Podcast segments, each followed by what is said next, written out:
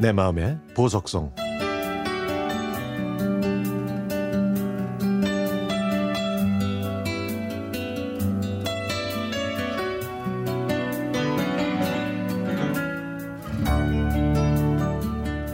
대학에 입학해서 즐거운 날을 보내던 어느 날 수업을 모두 마치고 집에 가는데 집 앞에서 누군가 김소영 하고 저를 부르더군요. 돌아보니까 키 큰 남자가 저를 쳐다보고 있었습니다. 초등학교 6학년 때 제 짝이었던 친구 건후였습니다. 어머 여기 웬일이야? 우리 집은 어떻게 알았어?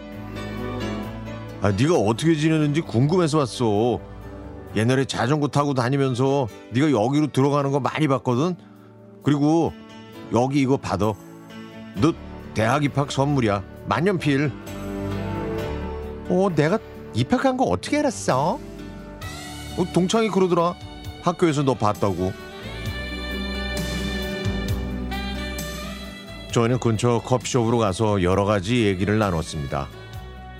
6학년 때 설악산으로 수학여행 갔던 일, 무서웠던 담임 선생님, 체육 시간에 피구했던 일 등등 공감하는 추억들이 많았죠. 전공이 뭐냐는 물음에 건후는 다음에 말해준다고 했고 그날은 그렇게 헤어졌습니다. 그 이후로 6개월 동안 건후한테는 아무 연락이 오지 않았습니다.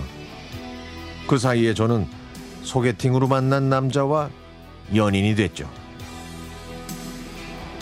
그런데요, 어느 날 집 앞에 건후가 또 와 있는 겁니다. 오랜만에 만났지만 건후의 표정은 밝지 않았죠. 저희는 카페에 갔고 건후는 곧 입대한다는 말을 하더군요. 그러면서 한마디 더 했습니다. 사실 너한테 말 안 한 게 있어. 나 서울에 살지도 않고 대학생도 아니야. 그냥 네가 보고 싶어서 서울에 왔던 거야. 네 얼굴 그냥 한 번 보면 잊을 줄 알았는데 자꾸 네가 생각나고 보고 싶은 거야. 나 공업고등학교 나와서 철강 회사에 다녀. 나 대학생 아니야. 아이 괜찮아. 그런데 일하는데 오늘은 어떻게 왔어? 네가 보고 싶어서. 그리고 나 입대해서 한동안 너 못 볼 생각하니까 잠도 오질 않아. 무조건 널 보고 군대 가야 할 것 같다는 생각이 들었어. 건우야, 사실 나 사귀는 사람 있어. 너를 만, 널 처음 만났을 때는 없었는데 얼마 전부터 사귀게 됐다. 나는 네 마음을 받아줄 수가 없어. 미안해. 그러니까 나 잊어. 아, 그랬구나. 그래, 알았어. 잘 지내. 그렇게 말하고 집에 왔는데 어찌나 마음이 허전하고 불편한지요. 여기까지 날 보러 왔는데 내가 뭐라고. 그 후에 저는 사소한 오해로 남자친구와 헤어졌고 공무원 시험을 공부했습니다. 졸업하고 공무원이 됐는데요. 어느 날 제 눈앞에 건후가 또 서 있는 겁니다. 4년 만의 만남이었죠.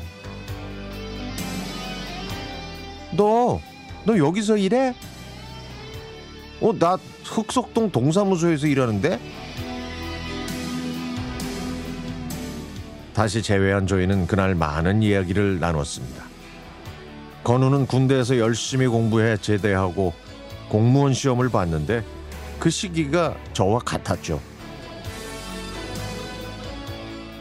너 그 남자친구랑 아직도 만나? 아니, 반년 만나고 헤어졌어.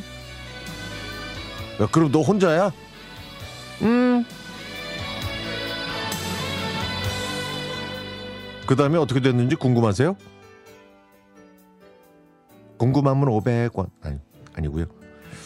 저희는 그렇게 옛 추억을 곱씹으면서 매일 만났고 지금은 같은 집에서 아직도 그 옛날 이야기를 하면서 30년 넘게 잘 살고 있습니다.